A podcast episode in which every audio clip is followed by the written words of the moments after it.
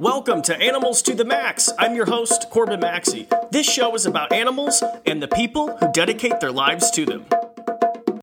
And welcome everybody back to another episode of Animals to the Max. I'm your host, Corbin Maxey. Welcome to the show. If this is your first time, thank you so much for listening. Seriously appreciate it. Okay, so as you know, if you listen to the show, I love interviewing passionate people about animals. I love hearing their enthusiasm about what they do for a living. And I'll tell you what, the guest we have today has such an awesome, over the top personality, and that's a lot for me to say, which is a good thing. She is so enthusiastic about what she does, and I'm so happy I got her on the show. Today, we have Savannah Boan, and she is the Crocodilian Enrichment Coordinator and International Ambassador for Gatorland. And she pretty much has the coolest job in the world. She gets to basically hang out with alligators and crocodiles on a daily. She gets to feed them, create amazing enrichment for them, and she gets to bring awareness. And I love this about her because, you know, when you look at crocodilians in general in the media, they're portrayed as these evil monsters.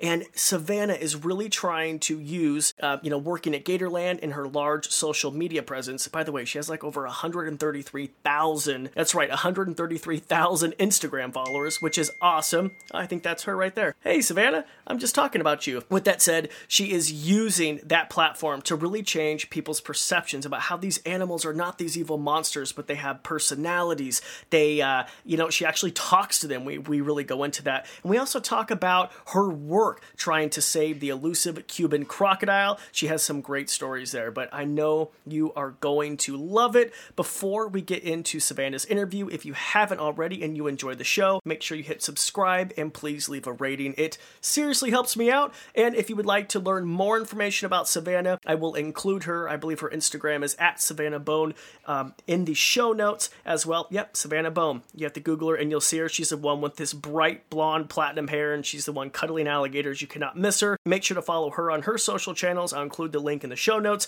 as well as follow mine at Corbin Maxey to get more information and more fun stuff about this interview, behind the scenes stuff. But we had such a good time. I was laughing so hard, and yeah, I, you guys are really going to enjoy this. So, without further ado, please welcome to the show Savannah Boan from Gatorland. I'm so excited.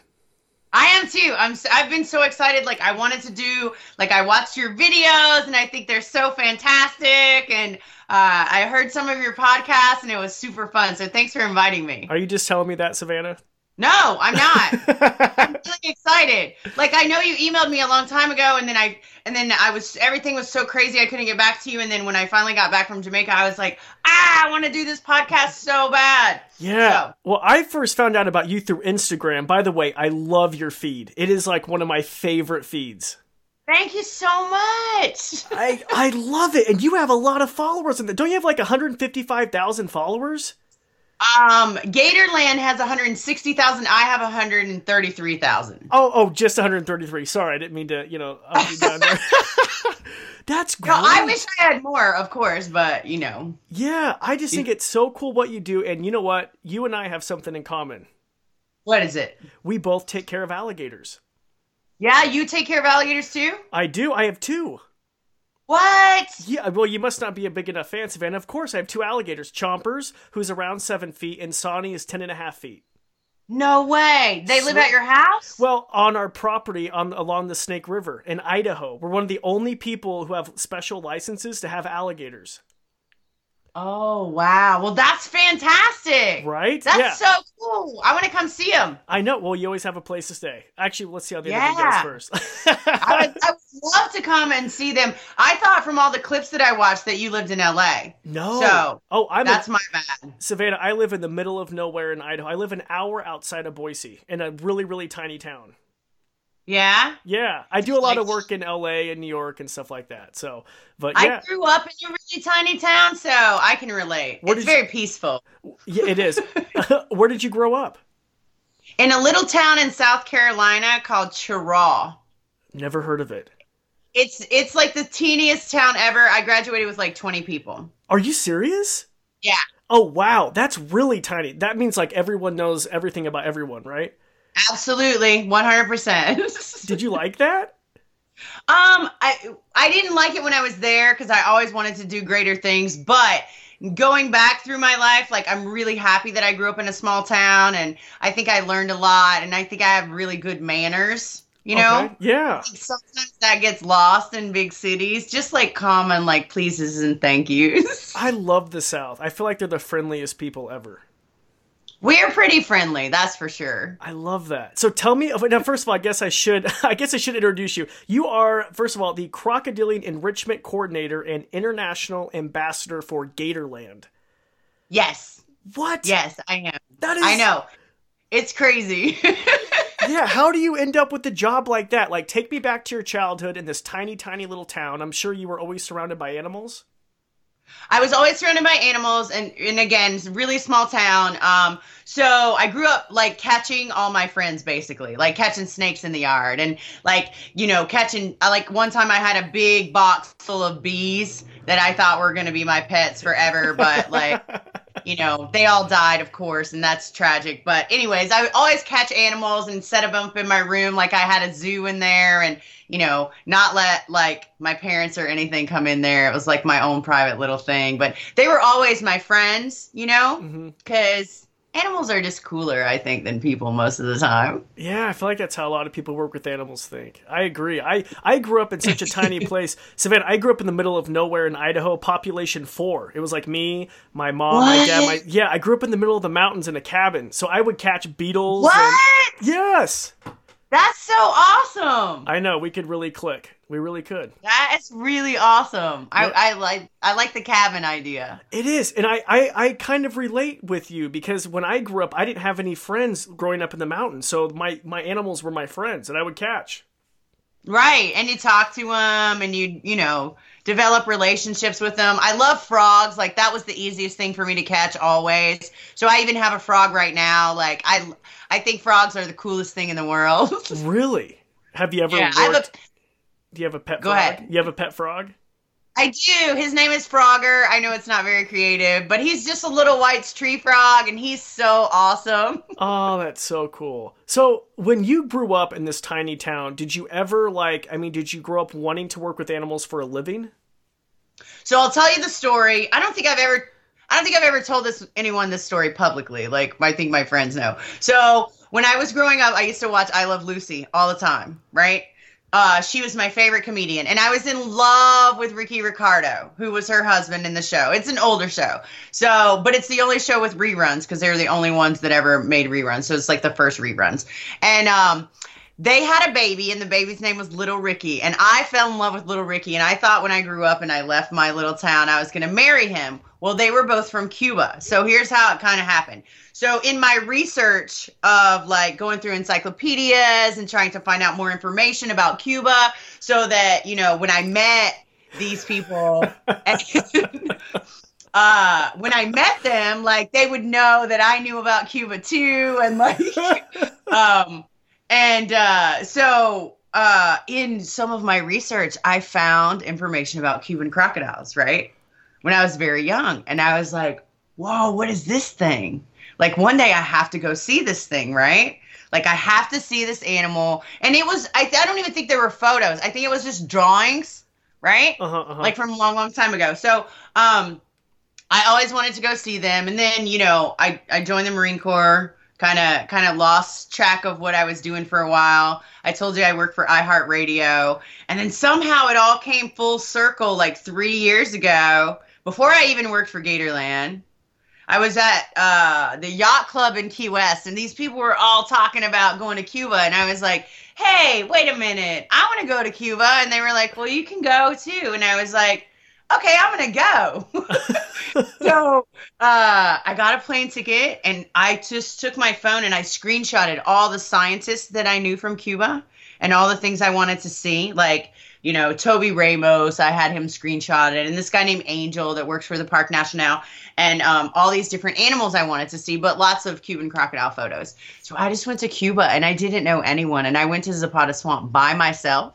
and I walked around this village until I showed enough people my phone that they were like, wait, I think I know that guy. And that guy knew this guy. And this guy knew that guy. And the next morning they dropped me off at the uh, at the Criadero de Cocodrilo at Guama in the middle of Zapata Swamp, and there I was. Oh my gosh. I did not expect your story. That is the most, I mean, take this as a great compliment. That's the most random story I've ever I I've interviewed a lot of people. It's Yeah, interesting it's crazy, though. right? Yeah. But like always, always, I was kind of going that way. Like I worked in a restaurant in Southern California, and everyone there spoke Spanish, and I didn't think about it at the time, but I was picking up a little bit here and there, you know. Uh-huh. And uh, so then when I got there, I knew I knew just enough words to be like, "Where is this, and how do I find this?" So you were were you determined just to find the the Cuban crocodile? Is that, was that your main goal? Yes.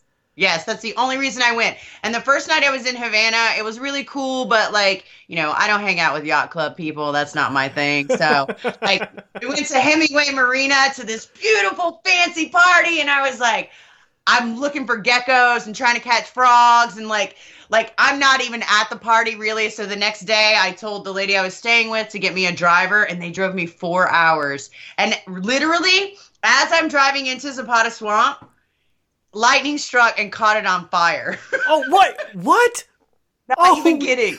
Like there was fire on this side of the road, fire on this side of the road, and like me in a car in the middle, and you know everything's kind of antiquated there. So like the fire truck was like an old school fire truck, and they're like squirting water and trying to put the fire out. And meanwhile, I'm like, okay, at any minute now the animals are gonna come running, right? Because they're running from the fire. Yes. And I'm gonna catch a crocodile. Like that's what's about to go down here. But that part never happened. But it was really cool that lightning struck right when I went into the Zapata Swamp. Oh my god, it even gets crazier. I thought you were going to say lightning struck and you saw a Cuban crocodile, and I was like, that's great. but no, literally, lightning struck. Yeah, literally lightning struck and caught the whole thing on fire. So, did you see? Is there a happy ending to this story? Did you see a Cuban crocodile? So the happy ending to the story is they take me to the breeding facility and oh. I hung out there all day and I didn't really understand what anybody was saying, but I can stare at crocodiles for 12 hours straight and not talk to anyone and that's okay. Me too. Oh my god. I'm sorry, my eyes just lit up. Oh yes. Okay, go ahead. Because they're always doing something awesome. You just got to watch close. Okay, well, I wouldn't go that far. I was gonna say the ones I would stare at as a kid. I mean, literally just. I would look at them for hours. They wouldn't move, but I loved it. I loved it. So, like at the end of the day, the first day I was there, I was like, okay, well, what are we going to do tomorrow? And they were like, what do you mean? Like, one of the biologists spoke English, thank goodness. And I was like, well, I'm going to come back tomorrow. And he was like, well, I don't know what you want to do tomorrow. And I was like, well, here's what's going to happen I'm here for three more days. I'm going to come back every single day. You can either put me to work or I'll just follow you guys around all day till you get sick of me and make me leave. and so the next day I went and we started working. Oh my gosh! And what was your first encounter with the Cuban crocodile? I mean, what was that like?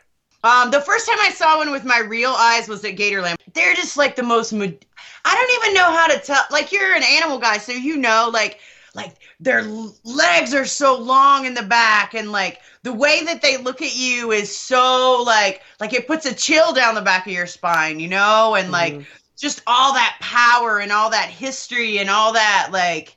I don't know. Like I, it's somewhat hypnotizing to me. Can't they jump like the highest out of any of the crocodiles? Isn't that like the one of Yeah, the? like six feet, I think, Oh from the flat God. ground, not from the water, from the flat ground. So the the story that I'm learning is that they used to hunt giant ground sloths. Really? So evolutionary? They okay? They so, Yeah, yeah. So what I've read, and uh, you know, I, I'm not 100. percent and This might not 100 percent be right, but what I've read is they found fossils of giant ground sloths in Cuba that somehow got into like a cave, so they were kind of preserved, and they have teeth marks in them. okay. The bones do, and they're crocodile teeth marks. Wow. So a, giant ground sloth got really, really big a long time ago. Uh, So I think that's why Cuban crocodiles are pack hunters because I think it took more than one of them to pull a big animal like that down.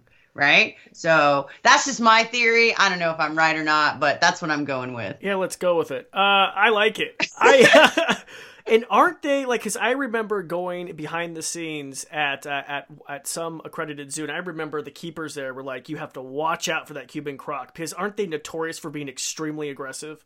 it's a different kind of animal, man. They're a thinking animal. Like they're watching you all the time. Like it, it, sometimes you can just turn your eyes to the side for a split second and they'll catch it. Like they're just a going in with any other crocodiles is dangerous, but going in with Cuban crocodiles, that's like kind of like Russian roulette a little bit. Really? Because I remember I was looking through the fence, and this was in like a like a uh, behind the scenes area, and they said, "Do not put your hands on that." fence. And the croc was all right. the way over in the pool. They said, "Do not put your hands on the fence." And I was like, okay, you know what I mean? I just didn't even, I mean, you know, and I'm obviously, I am used to working with alligators and I've worked with the crocodilians, but they were like, do not. And, and I was like thinking, like, well, the croc's like all the way over there, but wow, that's interesting you said that. Well, I mean, in Cuba, I, I, like our crocodiles at Gatorland, we have them trained very well. Like uh, two of our smaller ones, like I work with specifically hands on with, so we get them to do different things so that they're not uh, as crazy as they can be, but still very like. You know, we have one named Chiquita. Chiquita doesn't care if you're bringing food to her. She's never going to settle down. She's she tries to cut you off at every exit if she can cut you off. And, you know, Ricardo, who lives with hers, who's the big male, he doesn't care about that. Mm-hmm. He's just like, all right, I'll take the food. I'm cool. Like, whatever. Like, don't bother me. And he jumps really high, but, you know, you got to watch her the whole time you're there because she's trying to outsmart you the whole time you're in the enclosure. That is just. I love that about crocodilians in general because I feel like so many people think they're just slow and they're dumb and they don't have any personalities, and it's like they are so intelligent. Oh my gosh. And they have such strong personality differences, like day and night personality. Like we have one Cuban crocodile that lives with 30 alligators really? in a big, huge enclosure with a big waterfall. And so she's the queen of there, right? Like she's the boss, she's the biggest. And she's really, really mild mannered with them. She never bites them, she never attacks them unless they challenge her. And she really is even gentle in that regard. Like she'll she'll check them and be like, all right, you know what? You got th- this is my pond. And I've seen her clear the whole pond. Really? Like, you guys all get out. Yep. Everybody get out. And everybody remember who I am. And now you guys can get back in. wow. It's such a difference. It's so funny because people will email me because I go in with my alligators, of course. And I feel like they're just like puppy dogs, which I'm sure you'd agree with me. Like, they're just like, you know, they're just. Yeah. And yeah. I love them. I do too. How long have you had alligators for? Did you grow them up from babies? Since I was 13. So what? yes, and I'm 29 now. So yeah, I've been so yeah. So all of them are rescues. So Sonny was living in someone's bedroom when he was a little under four feet, which was it was really sad. He had a bad dry skin condition. He had no water. He was living, like I said, in kind of like the closet area. And when we rescued him, he did not get out of the pool for three weeks, which you can't blame him because he just was like right, right, water. And then Chompers, my feisty female, uh, she was given as an anniversary present some guy thought she would make a great anniversary present. And she was a little bit bigger than a pencil. She's cutest little baby you've ever seen. And uh-huh. uh, yeah, the the lady called off the engagement and contacted me. So that's how I have chompers, and now she's seven feet. I'm interested in how you got your family in that cabin to say, "Oh, okay, you can have alligator beds." Let me tell you, my parents are the most accepting people, and I, I, I mean, I would not be where I am without my parents being so understanding. Because I mean, I do all these live shows, and kids will come up to me and be like, "My mom won't let me have a snake or even a lizard," and I'm just like, "Man, like I'm so happy my mom was like, you know, yeah." Yeah, I mean, it sounds like your parents were pretty accepting too, though, right? No, they were not. They're not even now. My dad, my dad will call me and be like, "How's Blackwater?" Who's my biggest favorite alligator Gatorland? And I'll be like, Uh-huh. "He's good," and he'll be like, "You still got your arms?" Like, I don't know what you think you're doing out there, but go ahead and do it. I think it's funny. Um, but they, we never, we only had like dogs and dogs when I was growing up, but uh. I did see my mom sew a dog's stomach back together one time and it lived. That's a strange thing. I don't know where that came from. Sorry. Oh, yeah. Wow. Oh my God, that was random. Savannah, you're killing me. Okay. We didn't we didn't have a vet in my town. Uh, oh, because it was so tiny. Yeah. There's no vet. There's barely a doctor. So I think the mama had puppies, and like my mom got this puppy, and its stomach was born on the outside, and she like somehow put it in the sink and fixed it and sewed it back up, and it lived forever. It lived. Wow. That is so Yeah. wow, you have to be yeah, wow, using your resources in a small town. so tell me okay, so and by the way, I actually stalked you as well on YouTube. I saw your TED talk, which I really liked. Oh yay! Was- that was a dream. That was a goal. Like eight years ago, before I ever knew I was gonna work for Gatorland, I was like, I'm gonna do a TED talk. And when I was saying I was gonna do a TED talk, I didn't even have anywhere to live. I was like, I'm gonna live in my Jeep right now, but eventually I'm gonna do a TED talk. was that and you were doing a TED talk and just explain a little bit about and I'll, I'll put a link in the show notes. But what were you talking about? What was the whole premise of, of your TED talk?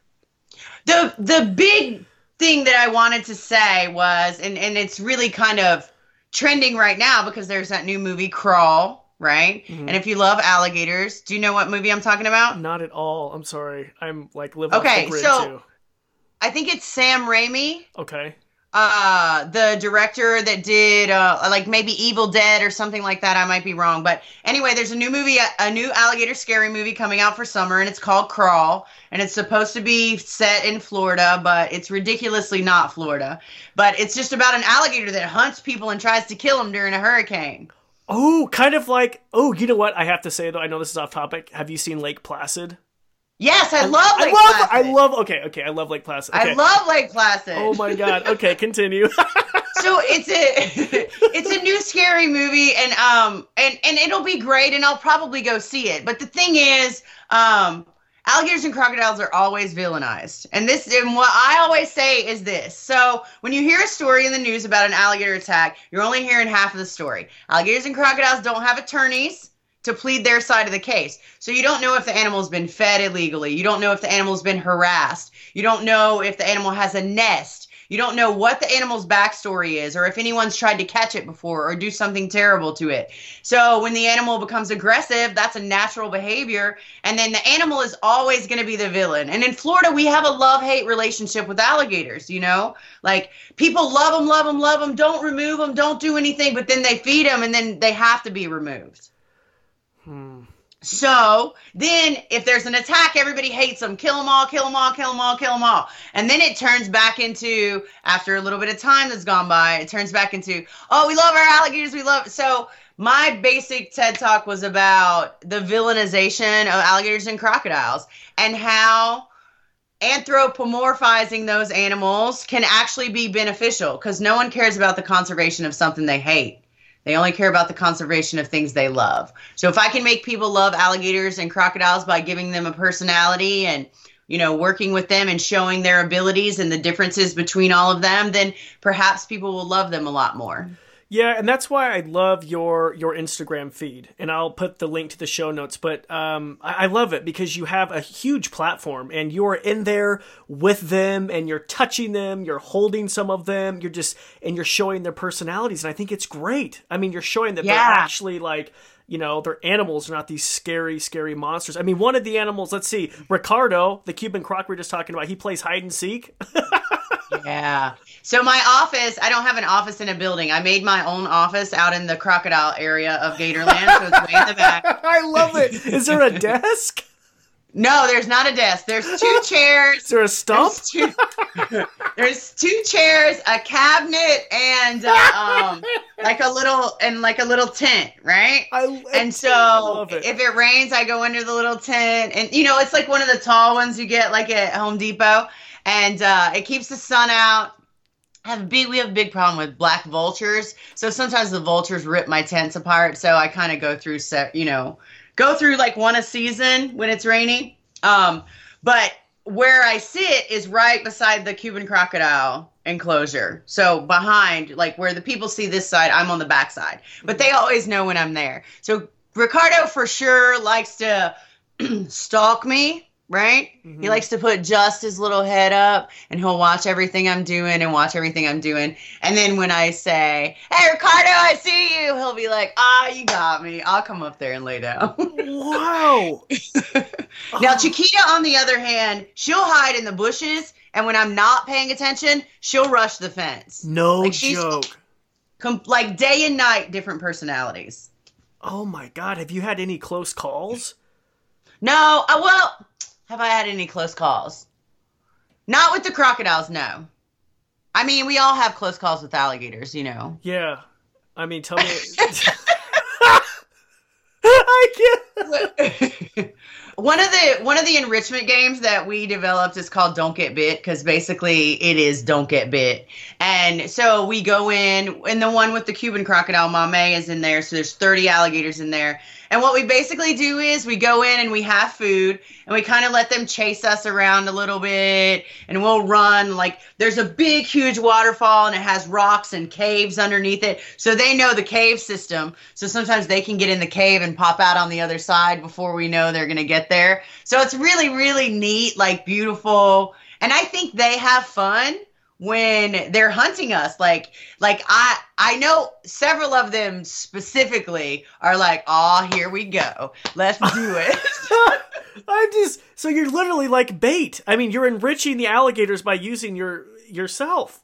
Like, right but but you know they run they target they uh they get to increase like their respiratory right? Because they're breathing a little bit harder. And you know we don't do it ever for very long because of the lactic acid buildup thing. But we we'll go in for like maybe 10 minutes and do it really quick. And then at the end of it we give them all some food and then we hop back out. So you just run around with like a piece of chicken and they all just go crazy like we we sometimes get little pieces of croc chow and stuff like that and like uh, you know, somebody will go in, like we'll go in from three different areas. So that makes them confused too, okay, right? Yeah. Like, why is she over there? Oh no, he's over there. Like, so then they have to make a decision. Like, and they usually come after me because I'm the main feeder. Okay. Um, other people might think di- they come after me because you know I'm I'm probably gonna be the easiest target, but uh, but like I'm always trying to think of games and stuff like that for them to do. Like sometimes we freeze big uh big balls full of fish and blood and then we'll float it out when it's really hot. So as it starts to melt cuz our water is well water so it's always like super warm. Um, as it starts to melt, they know something's in there, uh-huh. but they don't know what exactly. and they never really chomp the ice except for the big crocodiles, but but like imagine living your whole life and never feeling what cold or ice is like. Yeah. And then so the alligators get to feel that, you know, and they're not getting to feel it like they're cold. They're getting to feel it like what the heck is this? Like I never felt anything like that before. Wow, that's a good tip. I think I want to do that with my alligators. I think it's fun. Yeah, that that sounds really really fun. So okay, so day to day, you are okay. So you are the spokesperson. So you're also doing media appearances, correct? And you're taking the yes. animals out for outreach. So are you? So you're like the face of Gatorland. I'm not the face of Gatorland. We actually have someone else who does that. Um, can I have his email? No, I'm kidding. oh, you can. You can if you want. His name's Brandon, and he's great. Um, and he's worked at Gatorland for a really long time. Um, but you know, there's always two sides of alligators, right? Like oh. there's somebody's got to give the facts and somebody's got to give the fun, and then and then kind of in the middle is where we have to kind of land right? Because you can't make them look too nice because they are powerful, dangerous animals. And then you can't, if you make them look like villains, then nobody likes them. So there's kind of a middle ground. We kind of blend together with that. Mm-hmm. Wow. I just have a way bigger mouth than Brandon. I think well, you're really entertaining. I mean, I'm really enjoying this conversation. Uh, okay, so let's talk a little bit about. Oh my god, I have so many questions to ask. Wait, wait, wait! Before we move on, because I'm going to forget. If you do the ice thing, if you do the oh, yeah. uh, the meatball thing, uh-huh. and uh, you have to film it and send it to me because I would love to see what that looks like. Yeah. If you give that to your alligators. I mean, we'll give our alligators live fish. Do you guys ever do that? Um, sometimes we we don't feed that much fish. Uh-huh. Um, I like to feed I like to feed rib cake like a whole a whole slab of ribs sometimes. Uh-huh. I like to feed them things they can rip apart and shred and like they have to work for. Oh yeah, that's really yeah, that's great. You know, it's just so funny how they have personalities. I mean, have you guys ever fed them? I'm sure you fed them whole chickens, right? Yeah. You know what's so interesting? Sonny, my large male, he hates the feathers. He won't even touch them. He prefers oh, defeathered. What? Yes, isn't that crazy? They all just have personalities. We have Cubans that hate rabbits. Really? They won't eat a rabbit. Nope, won't do it. Wow. I think they get picky sometimes. They you know what you should do though? Uh, what our what our alligators and crocodiles love are blue crabs. So when it's blue crab season, if you could get like a bundle from the seafood store, they're kind of half alive still. Oh, okay. And and then but then when you put them in the water, they can swim around and then the animals can catch them at their leisure, you know? Yeah. And that's a thing. That's fun to catch crabs. yeah. I'm, I'm not in an area. We don't have crabs here in Idaho. We have crawfish though, so maybe we could do something like that. I tried some crawfish yesterday, like to give to some of them. I don't think they liked them, but your crawfish might be different than our crawfish. Oh my god, I I can't even believe I thought of this. So I can I tell you the funniest story? I've never even said this yes, publicly. Please. I, years ago, I went to the pet store just to get like feeder fish, and they had this this blue lobster they were trying to give away. And anyway, they're like, "Do you want this lobster?" And I'm like, "Sure." Like Sonny's not going to get it because they live in a large pool. Like um, the lobster's probably going to be fine. And more often than not, the fish end up fine as well. Sure enough, I literally put the feeder fish and this, you know, blue, I actually not lobster, excuse me, this blue crayfish inside the Uh-huh. pool. Sonny saw it, bam, ate it in like less than 30 seconds. I felt, Yeah. I felt awful. I was like, I'm sure this guy has at least a chance. But oh no, he picked that out in a second. anyway, yeah. So that's that's good, rich, like probably delicious food. You know, like I'm sure that she enjoyed that. Like that's a treat. Yeah. You know. Absolutely. I, Absolutely. I like when they get treats and their eyes light up. Like Uh-huh. alligators do. Like whenever they taste something or they get excited about something and and you know, like their eyes get really bright and you can see that they're excited. That's like my favorite thing in the world. yeah. So at Gatorland, do you have every species of crocodilian? No, we have Cuban crocodiles, American crocodiles, Nile crocodiles, um, saltwater crocodiles, and we have a dwarf crocodile. Dwarf. Okay, so you guys don't have the Chinese. Oh, but you also have the leucistic alligator, correct? We have yes, three leucistic alligators and three albino alligators. Let's talk about them because I mean, you guys are famous for having like what some of the most in captivity in the world. Let's talk about that. These Well, I think unusual. we have the biggest. I think we have the biggest one. Um, so uh, you you want to tell them the story about Louisiana, or you want me to tell them the story Do about it. Louisiana? do it. um, you do it. So I guess a long time ago, like 30 years ago, I think, a man was out in Louisiana and just happened upon a nest of hatching leucistic alligators. And for if anybody doesn't know, like they they still have some pigment in their skin, um, and they have blue eyes, so different from albino. And they can't be in the sun just like the albinos because they'll burn up. And so there were 16 of them, I think, total Uh huh. that the man caught. Some of them are, I think, the the Louisiana um, aquarium, and they're all kind of spread out. So Gatorland had actually donated some alligators to some people in Louisiana because they lost some of their big alligators a long time ago. And instead of charging them, we just gave them to them because we have a lot, a lot of big ones. Mhm. And uh, one of them passed away. And oh no, no, no, the place closed down. And when the place closed down, they called back to Gatorland. They were like, "Hey, uh, our place, our facility is closing down. If you could please come back and you know pick up your alligators, that would be great. Thank you for letting us use them. And by the way, we'll give you these leucistic alligators, and thank you. Wow, what goes around comes around, right? Yeah, yeah. And I swear, one of our leucistic alligators, like he is just, he's just enormous. Like he's so huge. I love interacting with him, but he's crazy unpredictable. really? So he's not doesn't have that calm, dis you know disposition. Is he pretty? No, he's sneaky. He- Like two of them are really great. You could go in with them, pet him on the head. They never think about doing anything. But this one, his name is Pharaohs, Okay. and like he's just a tricky. He's just tricky, man. He like he, yeah, he's something else. He's like made me like have to jump up on on and like hang from the wall before because like he just he just he's crazy. oh my. But that's his personality. yeah. Now don't. Yeah. So talk about their care. So they have to be housed indoors, correct?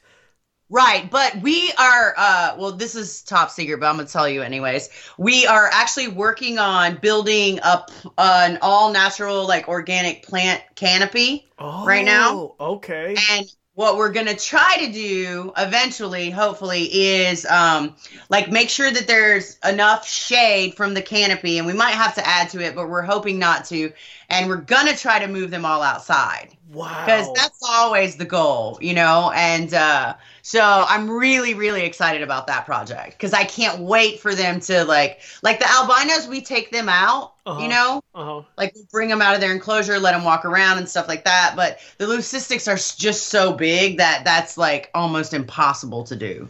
Wow. And don't you loan some of the albino alligators out to different facilities around the country, or is, is that a different organization? do not. Oh, oh, you don't? Uh uh Okay, I need to talk We, to. we don't. oh, Who? Yeah, go ahead. No, no, no. You, you, you go ahead. I'm sorry. I thought that's what you guys did. No, we don't loan ours out because, I mean, oh, so so Gatorland is family owned and operated since 1949, so 70 year birthday this year, Wow. and all of our alligators are like family. So we're not really into like part of the reason that Gatorland doesn't do a lot of maybe zoo stuff is because our animals are our family. And and we understand that there have to be breeding projects and things like that but we want all of our animals with us. Like we love them. We everybody's invested time and energy and uh, you know emotion and like we're just not really into that sort of thing like if we wanted to be a part of a breeding program then the animals would have to come to us like we're not we're not sending There are babies we can't send them I know, anywhere but I need to talk to you. I want to bring one on the Today Show, Savannah. I want to bring an albino alligator on the Today Show. um that's a possibility Really? I was just testing the waters, no pun intended, but heck yeah, let's jump into it. well I mean, it's I, I can only say it's a possibility. I can run it up the chain and see what so i have a, a little albino. I say little. She's probably six seven feet. Oh, and her name's wow. Moon, her name's Moonshine, and she's perfect, and she's really, really calm. But uh, I don't, I don't know if they would let me take her anywhere because because of what I just told you. But it's a, it's it's a possibility. I'll Hey. say that it's a possibility. Dream big, dream big. So Yeah. yeah. So let's talk just a little bit about alligators in Florida because, and, and just alligators in general, because they are one of the best conservation success stories in U.S. history. Yes. So let's So, talk about um, that. I think it was maybe late 70s. The alligator, I think it was late 70s. I might be wrong on the date, but um, the alligators in, in Florida had been hunted almost to, like there were none. Their numbers were the lowest they had ever been. So Gatorland actually worked with the University of Florida and they did the very first ever artificial insemination of an American alligator. And so through that program and uh, um, and working together with the University of Florida, we were able to reestablish the populations here. So now the alligators are thriving and they're doing really well. So now Gatorland is also working with the American crocodile down in South Florida because we don't know much about their behavior other than what we see when it's breeding season. So we're trying to get four GPS trackers Uh-huh. and put them on four, four American crocodiles down in South Florida. And then we will put it on our website. And you know how they track the sharks, Yeah, yeah, yeah. like the great white sharks. Of so we'll do the same thing with the crocodiles in Florida, so people can see what they do. We can use all the scientific data, uh, but people can get to know crocodiles and where they are and stuff like that. I think that's pretty fantastic. Yeah, I feel like a lot of people know that, you know, we have alligators here in the States, but a lot of people kind of, I think they forget the American crocodile. Every day I meet people, and and you know, I don't know if you knew this. You probably do, but uh, Florida is the only place in in the world where there are alligators, crocodiles, and caiman. Oh, So they're- oh, but- oh, because Wait. they're okay. Sorry, I'm just okay. So there are invasive spectacle caiman that live in South Florida, and there are lots of them. really? Yeah. I mean, I knew they were invasive. I didn't realize there were a lot of them, though. I mean, like a lot of them. I mean, like they have to send people out to catch them and put them down. Oh my gosh. So I don't know exact numbers, but we're trying to actually pull some of those to Gatorland as well, instead of them being put down, so that you know we can talk about that because everybody talks about the Burmese python, and you know I love snakes, I love all animals, but you know everybody talks about the Burmese python, and the reason is because that's a scary news story. Yeah. But- there's chameleons in the trees in South Florida. There's tegus running everywhere in South Florida. There's spectacle caiman down there. There's all kinds of crazy stuff down there. Wow, I just never even thought about caimans. Like I heard about it, but you don't think about it. I, immediately, you think of the Burmese python, but you don't right. think of any of those other ones. That is interesting. Have you? Um, yeah. Have you ever seen the American crocodile in Florida? Because I know they, they can be quite rare. Yeah. Correct? Oh, you have seen them. Yeah, I've seen them. Um, I I do some well, I do some work with some people down in South Florida where we do like nest surveys and uh, help with the hatching and then weigh and measure and microchip and then uh, and then release them back like when the mom makes the nursing pool. Mm-hmm. Um, last year, after all the babies had hatched out when we went to do the baby like we collect the babies from the little nursing pools and then we take them back and we get all their information and then we microchip them and then we take them back at night and let them go back with the mom. So the mom really doesn't know that they've been gone all day. Um, but last year we went and the babies had already hatched and my friend and i were digging in this nest just to count shells and see how many mm-hmm. may have hatched out and we found this egg and uh, my friend broke it open was like well this guy's a goner. And as soon as he cracked it and it must have been like 104 degrees in the summer and i don't know when the other ones hatched out but this little crocodile just popped out of the egg and it was the greatest and like we are all like oh my god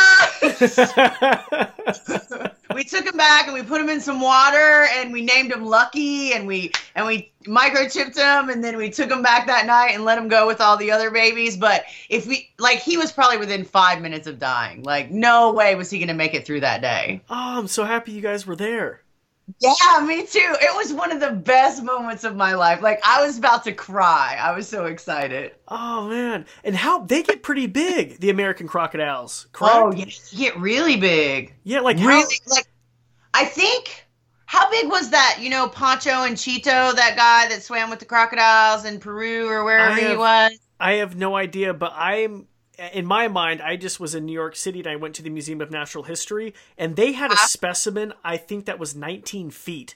And I yeah. looked and it was like the American crocodile and I was like, oh my God, like it's huge. I think get to be some of the biggest. Yeah. I think they do, like 20 feet maybe was the record or something like that. I don't know. I think they get really, really big though. That's crazy. Yeah, I just I saw it and I was like, wait, I had to look at the spe- the species again, and yeah, it was American crocodile.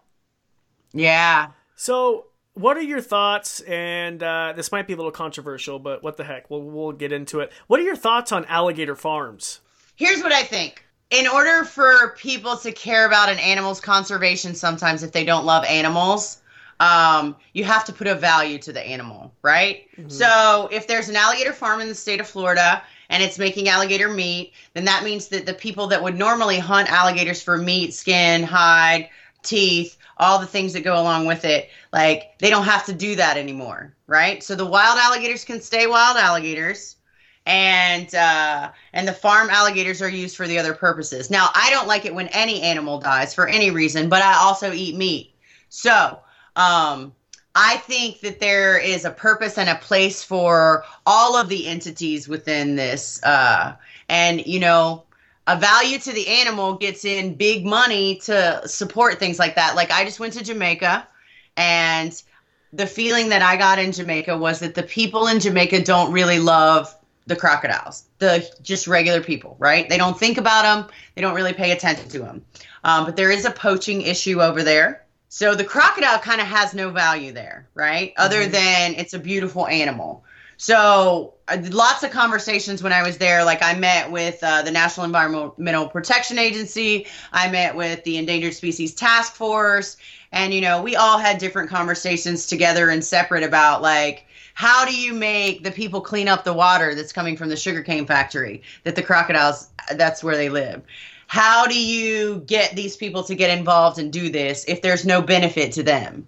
You know and in some countries when meat or food is an issue you can't really tell them not to eat the only food that might be available. You know does that make sense? Yeah. So i'm not like woohoo go farms and i'm not like anti farms i'm kind of like there's there's a purpose for it. And the and the purpose may not be like a happy one for people that love the animals like I do. Like I don't want to see any of them that happen to any of them but I do understand you know that in places like Australia it helped bring back the wild populations of saltwater crocodiles. Like yeah, and and I want to say I know that the farm saved the alligator from extinction because I know it was near like the end of the 1960s, early 70s, and they helped. That's what saved them was right. you know putting these farms. But I went to. I remember my parents surprised me. We have an alligator farm here in Idaho, in uh-huh. in Hagerman, and my parents took me there as a kid and it was horrific. I remember it was just like they lived in this steel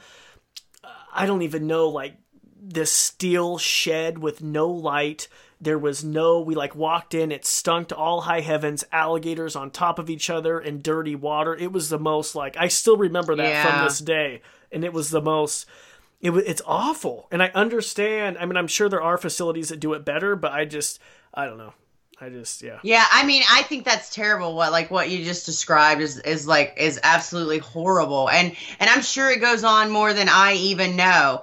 I'm just thinking conservation wise. Yeah. If there's a way to save this by doing this, like like let's say they built a farm in Jamaica and they started farming uh, American crocodiles, but they released 50%, right? So yeah. now people have jobs. Now the animal has a value. Now you don't have to poach anymore and the population is being replenished. Now, I don't know if that's what they're going to do. Like that that was just one of the many conversations we had, but like I just uh I think it's terrible what you saw, and I personally have never been to an alligator farm, oh. and uh, I don't, th- I don't think that you would like, like it. that very much. But uh, I understand. Like I get so sad about all kinds of things. Like when I saw the crocodile that I saw in Jamaica that we ended up having to take her eggs from because the water was toxic, I thought she was so beautiful and shiny when she came out of the water. But what it really was was pollution all over her skin. Oh my god! Right, and so, so for the man that owns the factory that's polluting the water, that has all the money anyways, you know, like why does he care? Now, what if the same man built a farm? And then now he cares and now he's making extra money and now he wants to clean up the water because if i clean up this water i can run it through my farm. Like i don't know.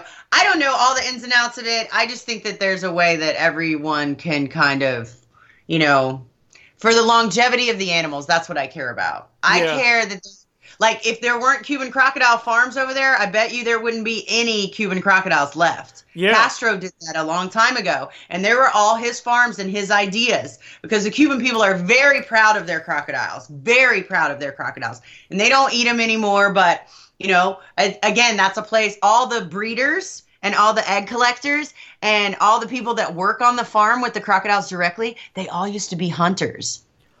Interesting. And you know why? Because they know everything about the animal. Because if you're a hunter, you have to. Yeah. Like I watched this man who's 77 years old and he's my favorite person at the farm and he could just walk up to any crocodile nest and be like the eggs are right there. And sure enough, that's where they'll be. yeah. That's interesting. You know, they're doing so. I I do I do some work in Africa. Like, re, I mean, not work. It's basically going there alongside a researcher I did a few years ago, and uh, they're doing the same thing with lions because you know they're they're training these Maasai in Kenya who used to hunt the lions. Now they give them the uh-huh. title called the lion protectors, and they protect the lions uh-huh. now, and they see a value because tourists come it's a multi-billion dollar industry in Africa. It's crazy the right. tourism and these Maasai they see the tourists and they now they realize like oh my goodness these are worth protecting. So now the hunters are becoming their protectors. Yeah, and that's a great transition, you know? It's because you can't the hunters I'm sure in Africa where you are, they know more about the lions than any scientist or researcher or any zoologist is ever going to know. hmm Like yeah. they just they have all the information. Yeah. It would be hard for I don't know because I've been to Florida numerous times. Is it hard for you when you go into a restaurant and they're serving alligator? Like, do you have any friends who eat alligator? Um, I mean, I've eaten it before in my lifetime. I don't. I choose not to eat it now, but I have tasted it. Um, I don't think. Here's what I think. I think people when they come to Florida, they want to eat alligator, and you don't even know that it's really even alligator that they're eating. It could be chicken for all you know. But people feel like if they come to Florida, they gotta eat alligators. You know, so whatever. I can't stop it. I, I don't. I just you know I just turn away from stuff like that. I try not to focus on that. Yeah, but what you can do is like what you're doing with your social media platforms. You're educating people about them and getting them excited about them, and Yeah. which I think is great. Yeah, we have so many kids that come now from like the YouTube, and they'll all the, they have specific animals that they connect with, right? Uh-huh. And it's like some will come and be like, "Hey, can I see uh, Buster, who's one of our big old oldest alligators?" Or, "Hey, can I see Mame?" Or, "Hey, can I see Daytona, who's a big, huge alligator that grew up in someone's bathtub?" So he doesn't have very many teeth, Uh-huh. and you know his bones aren't strong, so he's like the biggest animal in with these little guys. Uh-huh. But like, even if they try to jump on him, he'll just be like, "Whoa, dude, I don't know what you're doing." he, he walked by an alligator nest last year. I saw this whole thing, and it was so funny. Bless his heart. Like he doesn't have good alligator skills. Like I'm sure he could bite us, but he's never gonna. He would never thrive in our big lakes. Mhm. So I see him walk by this nest, and he's just he's like looks big doofus. Like he just doesn't even look like he could hurt you. And he's walking by, and I see this mama jump off the nest, and she's like, it, you know, already about to bite him, and he just kind of froze and was like, I don't know what your problem is. I don't know what to do. And she just kind of, he just kind of stood there for like the longest time, and then she jumped at him again, and he was like. All right, lady, I'm out of here. Like, I don't know why you're trying to bite me. And he just went back in the water. And he he's big enough that he could have just like, you know, done whatever. But he's just not right. I don't think living in a bathtub's not gonna make you right. No, no. They all have personalities. Okay, I want to talk to you a little bit about this, okay? Let's talk about Dundee, who is the saltwater crocodile, correct? Yes, he's my favorite. Okay, and you said something so interesting in your TED talk that they are so intelligent that Dundee recognizes your vehicle, your Jeep, and he knows that, oh, wait, Savannah's here. 150%. Like I used to park in this place behind where the crocodiles are and then there's uh, a bunch of sh- like forest and then there's a railroad track. Mhm. So every morning I would come down this path and I would walk up the railroad track. And then as cuz you know they watch for patterns, right? That's how they catch their prey. So every morning I walk up the railroad track and then I started noticing that when I would get to the spot where his enclosure was, he would be sitting there. And I was like, huh, I wonder how he knew I was here. So then, like, then I started to test it, right? So I would park there, close the door, and I would sneak in from another side. But he always knows I'm there before I'm there. Like, I don't know if he he, he feels the cadence of my steps. Like, I don't know if he picks up on that. I Uh-huh. don't know. One time I was feeding him, we were sitting by the fence because I sit with him a lot, like not without a fence in between us because he'll eat me, but I'll sit I'll sit beside him beside the fence, you know. Sometimes I play with his toes through the fence and stuff like that, but I wonder Um. if it's like me, like looking at like a rotisserie chicken behind a glass. Like I think about that sometimes and you know, he's just he, he's just looking at you like, damn, one day I would love to eat that. exactly. And and you know, that's what everybody thinks, but again, like saltwater crocodiles were not my favorite going into Gatorland. And Dundee kind of picked me. Like I was just walking back there one night and I like to stay after the park closes because I feel like there's this big collective sigh of like, shoo, they're gone. So and then they start to behave differently, right? So they Uh-huh. start to do different stuff. So I like to stay late. And one night I was just kind of walking around back there and I was watching him in the water and I wasn't paying very much attention. And all of a sudden he like flew out of the water to the fence. And I was like, hmm, I wonder what that was about. That's kind of weird. So I went over to the fence and then I sat with him for a while. And, you know, at the time, he would like, as soon as I would turn my head, he would like grab the fence. Like, I got oh you. my gosh.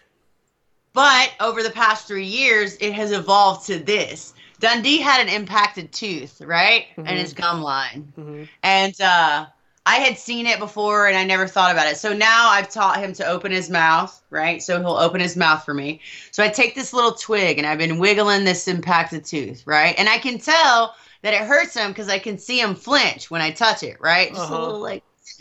So I did it, you know, for months and months, just a little teeny bit, just a little teeny bit, and finally got it to the part where I could pull it.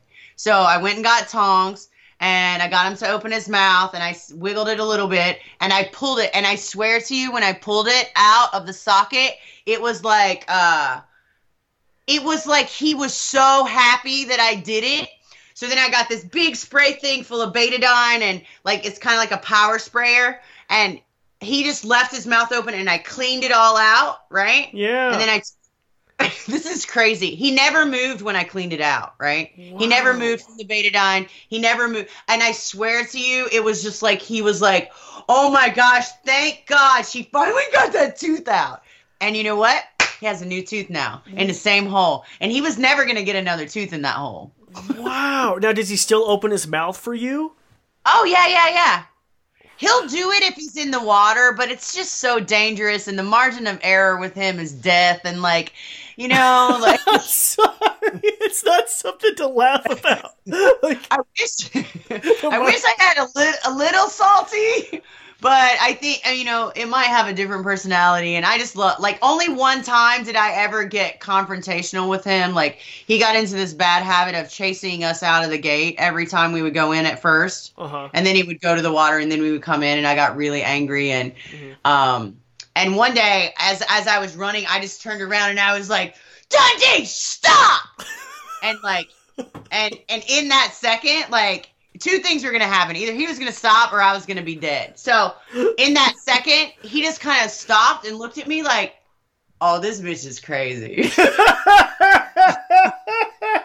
but he didn't move like he just sat there and he held the position and i don't know if it was because he was shocked and i never tried it again but i don't know if it was because he was shocked or if he was just like all right well if you want to stand up for yourself i'll let you do that oh my god. So, okay, I'm such a crocodile nerd. What what what is the difference? Is there a difference behavior wise between the saltwater and the Nile crocodile? Just regarding their like temperaments? Or are they Um, pretty similar? Because so- they're both the largest in the world. I mean, one of Salty's number one, but they're pretty similar. So I'm not the biggest fan of Nile crocodiles, and not for any specific reason. I'm just they're just not like my eyes aren't attracted to them. I guess is the thing. It's not like I hate them or anything. It's they're just not my favorite. Why? Um, is it I- just out of don't know. curiosity? Really? I have no idea. I don't hate them. I mean, I think they're amazing animals. Uh-huh. But if I'm if if I'm gonna spend time with an animal, it's probably not gonna be a Nile. Now we have some great Nile crocodiles at uh, Gatorland. Like we, I work with a guy named Mike Heilman who's been there for 18 years. So when his big Nile crocodile Sultan comes up to eat, he comes up on this rock Yeah, yeah, I and saw he that. feeds him. Yeah, and then he scratches him, and I can see that Sultan loves it. Right? I can see him move so it gets to a different spot for him to scratch. Like it's a beautiful, beautiful thing to behold. But uh, just in general, like we have a um, a xanthic Nile crocodile, so she's big, blonde crocodile. Uh-huh. I like her a lot, but I think it's just probably personality more than anything. Like Sultan's already bonded, so I'm not going to go out of my way to try to, you know, change that. And you know, we have a big one named Lyle. He's probably the biggest one in the whole park that lives in the front. But uh, you know, uh, just just like you know, some people are friends and some people aren't. Like you yeah, know, but wh- which is out. which is more aggressive, a saltwater or a Nile croc? I feel like the saltwater crocodiles are a little hot tempered from jump. Like I feel like Really? they're I feel like they're just hot tempered. like I don't I don't think they're maybe more aggressive as much as I think they're just quick to get in a fight, like quick to quick to jump on you. Nile crocodiles are are I don't know. I don't think we have well, we do have a Nile crocodile named Delilah and she's crazy. And she's uh yeah, I'm kind of scared of her a little bit. now, okay, let's up the ante here. What about a Cuban croc versus saltwater? Which one do you think is just regarding temperament the most aggressive? Temperament and aggressive i go uh i go saltwater crocodile. Mm. um curiosity and thinking i go cuban crocodile. Wow, interesting. yeah. Okay, good to know. Is there one crocodilian that you would like to see out in the wild? Do you have like a dream bucket list that you want to check off? well of course i want to see a komodo dragon Well, that's not a crocodile, but course. yeah. Oh, I'm sorry. You're i want to see a komodo dragon Have another though. sip of your drink. You're fine. Um, no, I.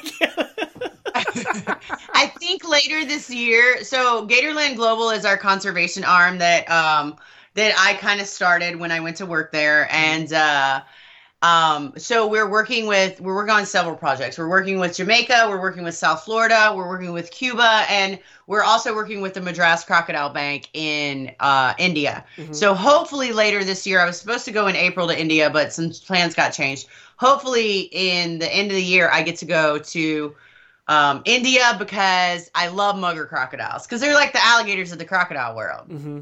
So I want, I mean, the gharials are cool. Don't get me wrong. I think they're going to be amazing and I can't wait to see them. But a mugger crocodile is pretty awesome crocodile. I like think, all the cool alligator characteristics, but in a crocodile. oh man, I think the gharials would it, it, would be for me. I've always been fascinated with them. Have you ever worked with Have them before? seen one? No, I've never. Seen one? I've never seen one in the wild. But can I tell you something? It's top secret though. You can't tell anybody.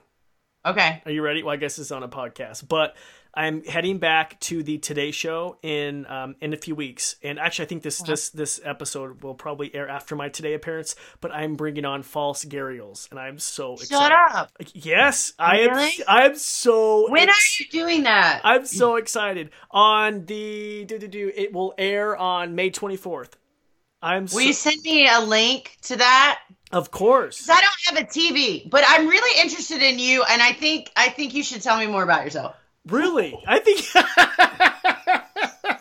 what would and you... I really, I would love it if you and your wife could come to Florida sometime, and we could go to like St. Augustine, and you could see oh. the Gharial there. Yeah, because they have several there, and then you guys could come to Gatorland too. Yeah, I would love to do that, and we could go yeah. out and look for caiman in the wild.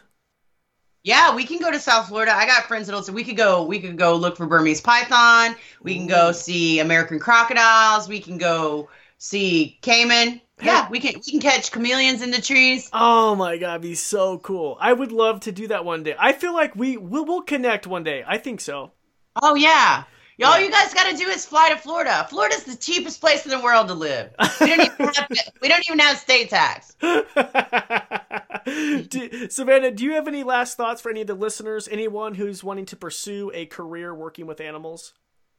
I tell everybody the same thing, and uh, I tell them all the same thing: is this uh, learn as much as you can, and that doesn't mean like you have to take a class. Like you can buy your own books. Like I have a crocodile Bible right here beside my bed, and all I did was so this is was on my wish list for Amazon. Okay. The Genesis of this is called the Genesis of Animal Play. Oh wow. Um, and I will buy these books myself if I can't, or I put them on an Amazon wish list and someone will send them to me. Uh-huh. Like sometimes people will. And I appreciate that because I like to read as much as I can. I bet you didn't see that coming. So I have a whole library of crocodiles of crocodile information. So here's what I say uh, learn as much as you can, um, volunteer everywhere you can, and be nice to everybody because it's a really, really small world in the animal world.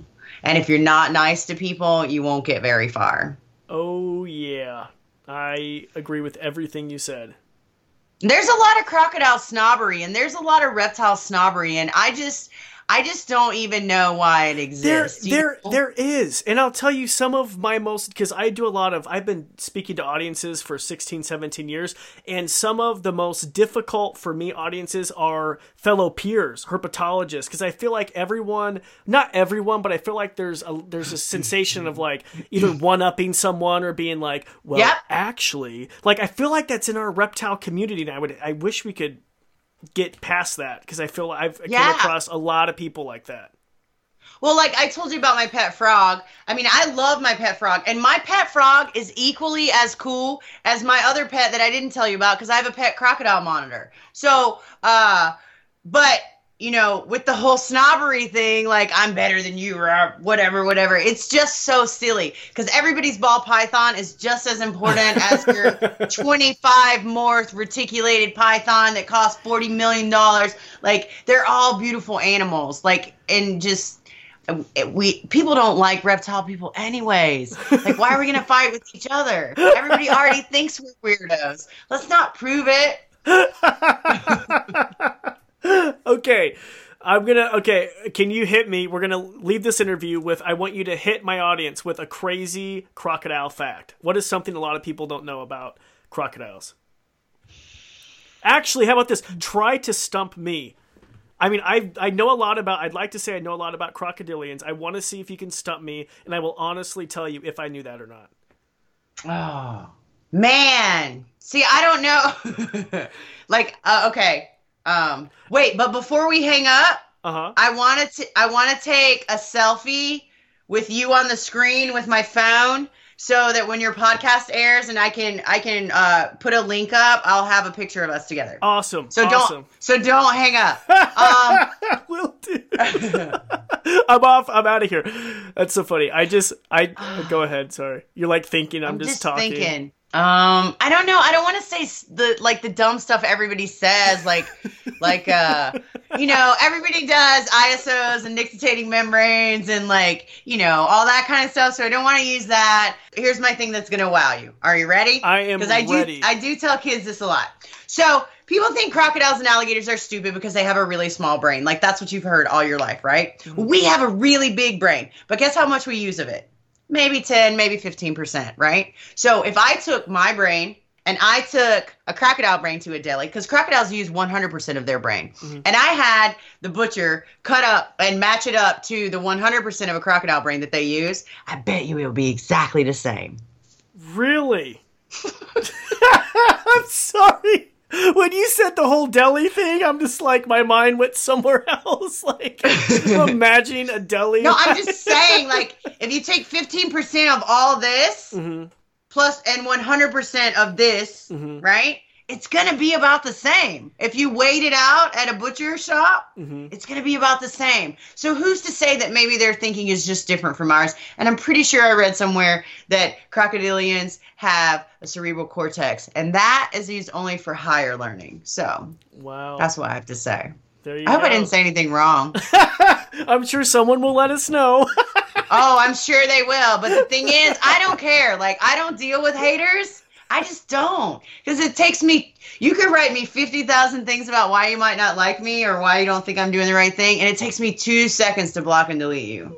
So I don't I- really want you to waste your time. well, here's the deal, though. I don't think a lot of people hate you. I think a lot of people love you, and you're a huge influencer. And I'm so happy that you came on the Animals to the Max show. I really am. And me I'm, too. Yeah, I You're gonna am. you're gonna have to bring your wife and you're gonna have to come to Gatorland because if I do bring moonshine to you on the Today Show, Uh huh. Uh huh. they're not gonna let me bring them unless they meet you, and I know that for sure. Oh, okay. I'll book my trip now. I know that for sure. Yeah, like they're, you're gonna have to talk to the people and like like they're gonna have to know that you're worthy of showcasing one of our great animals. So Of they're gonna want to meet you in person. Of course. Awesome. So now you get to come see us. Yay! Absolutely. Savannah, thank you so much. I really appreciate it. Thank you.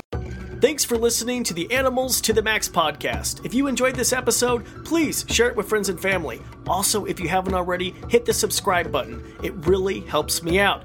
As always, if you have any guest suggestions, if you want to email me personally, head on over to CorbinMaxey.com. And if you haven't already, check out our social channels. You can follow me at Corbin Maxey on Instagram, Facebook, and Twitter. We'll talk to you next time.